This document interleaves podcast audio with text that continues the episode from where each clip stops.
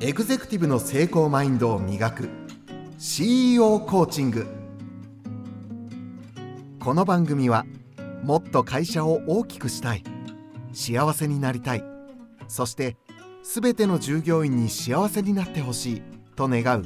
経営者。経営幹部。事業部のチームリーダーのポジションにいる。あなたに。今よりもっと成長できる考え方や行動の理論をお伝えするポッドキャストです。語り手はこの方。こんにちは。エグゼクティブ専門コーチの久野和義です。このシーズンでは付き合い上手になる考え方をテーマに話をしていて前半はですね自分の心の内特にネガティブな感情ですね怒りや悩みそういったものに対してどのように上手に付き合うかっていうことでお話をしてきました。それを終えた後に今度は具体的に誰か外の誰かですね。そして職場を中心に考えていくとまず部下。それから上司。そういったことに時間を使って話をしていきたいなと思ってるんですけどもここでは今日の場合は上司。上司との上司の付き合い方っていう話をしたいなと思うんですね。でこのポッドキャスト自体がこの音声自体がですね CEO コーチングなんで、基本的には社長さんを対象にしているので、上司がほとんどいない職種かなと思うんですね。社長というのは。でも、実は社長であっても上司がいることは多いわけです。なので、そういうケースも含めて、ここでの上司とのコミュニケーション、あるいは上司との付き合い方って話をしていきたいなと思います。じゃあ、社長の上司は誰でしょうかと。ちょっと思い浮かべてみてくださいね。あの、組織図上の上司であるかどうかは、必ずしもこだわらなくてよくて、その人の、あるいはその人たちの意見を聞いたり、考慮したりする必要がある相手を含んで、ここでは上司というふうに考えてるんですね。なので、当然一番最初に思い浮かぶのは株主にはなると思うんですね。株主だったり、あるいは銀行とかね、金融機関ってこともあるわけですね。もちろん上司じゃないですよ。でも、意識する相手であると。それから、監督官庁がある業種業界もありますね。その規制の中、ルールの中でやっている業種業界もあるわけです。そうなったら、当然、そこの組織っていうのは、上司ではないけれども、ちゃんと意識して声を聞いたり、その団体が目指している方向を理解するべき、そういう相手でもありますね。それから会社を、まあ仮に2代目、3代目という形で先代から引き継いだりするケース。そういう場合はお父さんであったりお母さんであったりが会長だったり相談役になってたりするケースもあるし、親子関係ではなくても創業者がいて、創業者が後継者を選んで、あなたが CEO になってる、社長になってるケースもあるかもしれません。もちろん、他にもあるのは、仕事においては様々な権限があるけれど、実は配偶者の声が強いという会社も中にはあるかもしれません。そういう場合は、その相手の方も上司みたいな存在かもしれないですね。もっと言うと、お客様は、時には常識的な存在かもしれないですね。それ事業によりますけれども、事業の種類によりますけれども、クライアントやカスタマーが皆さんの意思決定や判断に影響を与えることもあり得るわけで、そういう意味で言うと、こう絶対君主のような上司、社長っていうのは少なくて、誰かしら、何かしらの人の声を、に耳を傾けながら、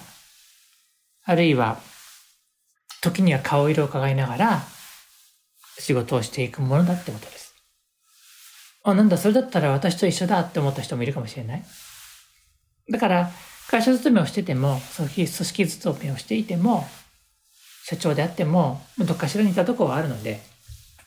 そういう意味では応用性を持って聞いてもらったらいいと思うんですね。なので、一般的にまず、いわゆるそういう常識的な存在との付き合い方について、一番根幹的な話をすると、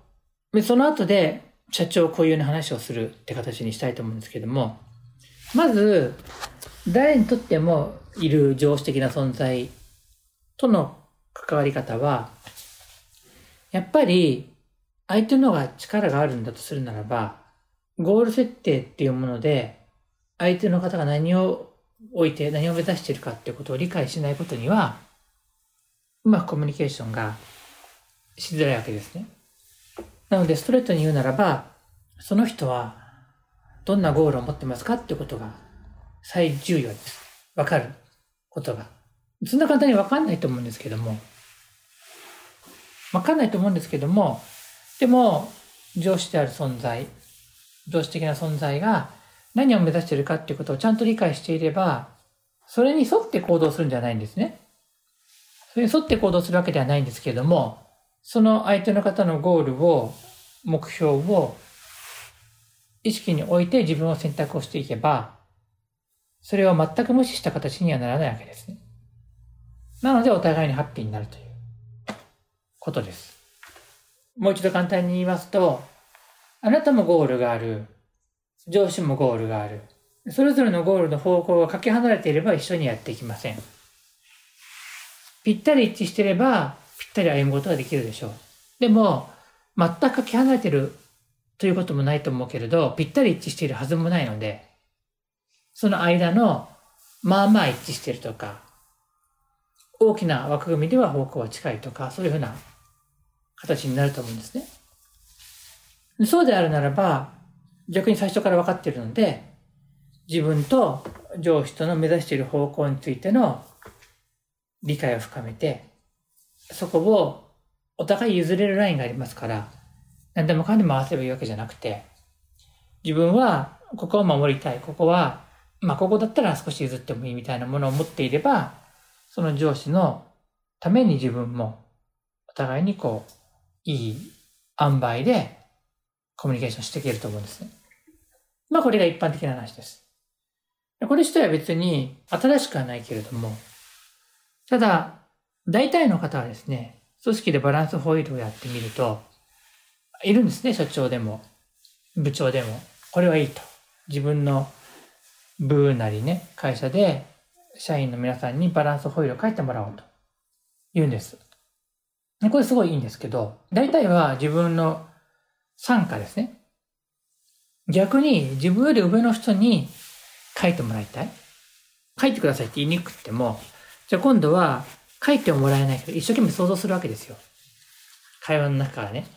この人の目指してることは何だろうってね。それで、そっち方向に沿った話をすれば、おのずと関係性は良くなるんじゃないですかっていうことです。それが1個目ね。1個目って何の1個目かっていうと、上司との上手な付き合い方の1個目。でしかもその上司っていうのは、あなたが上司の場合は、あなたの上には人はほとんどいないけれど、でもその人がいるんだったらそういう人の付き合い方の話をしてるわけですね。じゃあもう一つは、いやそうは言っても、やっぱり私は社長なんですけどとか、そんなに気使う相手はいませんと。いうことも当然あると思うんです。ただ、そうであるならばあるほど、僕がお勧めするのは、そういう存在を持った方がいいと思うってことなんですね。つまりね、あの、人ってそんな完璧にできてないんで、自分が本当にお山の対象だと、本当に勘違いすると思います。正直言って。で、勘違いっていうか、もともとはとても心のいい人だとしても、こう、自分が全部決められるんだと気がついてしまったり、そういうことをしてうまくいき出しちゃうと、やっぱりね、こう、横暴になっていくし、と思うんですね。で、僕は必ず、できる限りの話ですけども、上司を持った方がいいと思うし、そういう存在、自分にものを言ってくれる存在を確保した方がいいと思うんですね。いろんな方法で。だから誰かこう自分よりも経験のある人に弟子入りするとかでもいいし、皆さんが CEO ならばね。あるいはこう、そういうサポートを提供している、まあ、コンサルティングなのか、コーチングなのかで誰かに依頼したっていいし、あるいは全然違うジャンルで自分は素人なんでわかんないですっていう分野で、そういう、今の会社では自分が王様かもしれないけど、女王様かもしれないけど、違うところでは PayPay ですよって場面を作るとか、あるいは自分よりもシニアとか先輩の人たちが大勢いるようなグループに参加して、そこで若いねって言われるとか、そういうようなことをやって、いつもこう誰かに応援してもらう必要があるような自分になっていくってことは僕は必要かなと思うんですね。なので、成功しつつある起業家がね、30代か40代ぐらいで自分が無敵だと思ってしまうのは、僕はとってもリスクがあると思うんで、そういうような付き合い方っていうか、可愛がられるような存在になっていくために、わざわざ自分が王様ではない、女王様ではない環境を見つけていくっていうのはいいんじゃないでしょうかね。まあこれが今日の二つの柱ですね。二つの柱って、ね、一個目はその部下との関わり方。あの、あ、そう、それだから部下との関わり方っていうか、そのその部下との関わり方が自分に影響を与えているってことに対する感覚ですね。つまり、その、みんなこう上司部下が呪術つなぎになっていて、どんな人でも必ずそのループの中にいるってことを心に留めてあったら、自分の上司との付き合い方、上司的な存在との付き合い方っていうのと、自分の、まあ、これは前回のテーマだけど、部下との付き合い方っていうのにも、こういう影響がありますね。そういう意味での、こう、両サイドってことなんですけども、そういう関係性を持つのも大事なんじゃないかなっていう、思うってことです。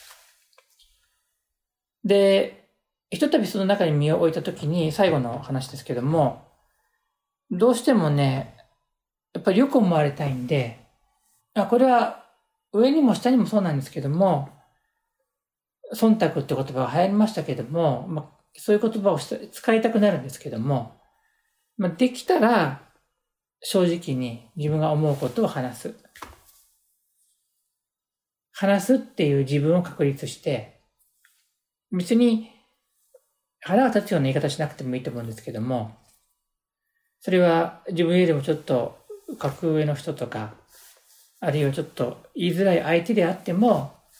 言えるようになっていくのがいいんじゃないかな。それぐらい自分が真実の自分になっていったらいいんじゃないかなって思ったりもします。あの、久野さんの言う通りに思ったことを言ったら大喧嘩になりましたとか、あの、株主総会であの解任されましたとか、そういうことを言われると困るので、その、取締役会解任されましたとかね、言われても困りますので、強く、あの、言うわけではないし、それは皆さんが適、適宜良い、良いレベル、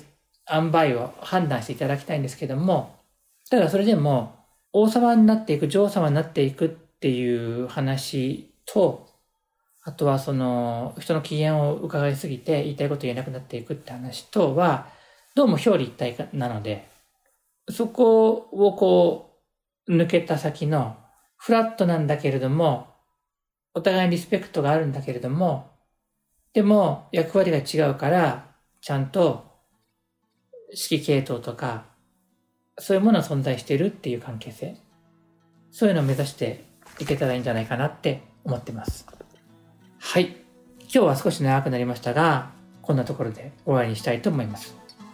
番組への感想、私への質問は、ポッドキャストの概要欄にあるお便りフォームでお知らせください。また次回お会いするのを楽しみにしています。久野和義でした。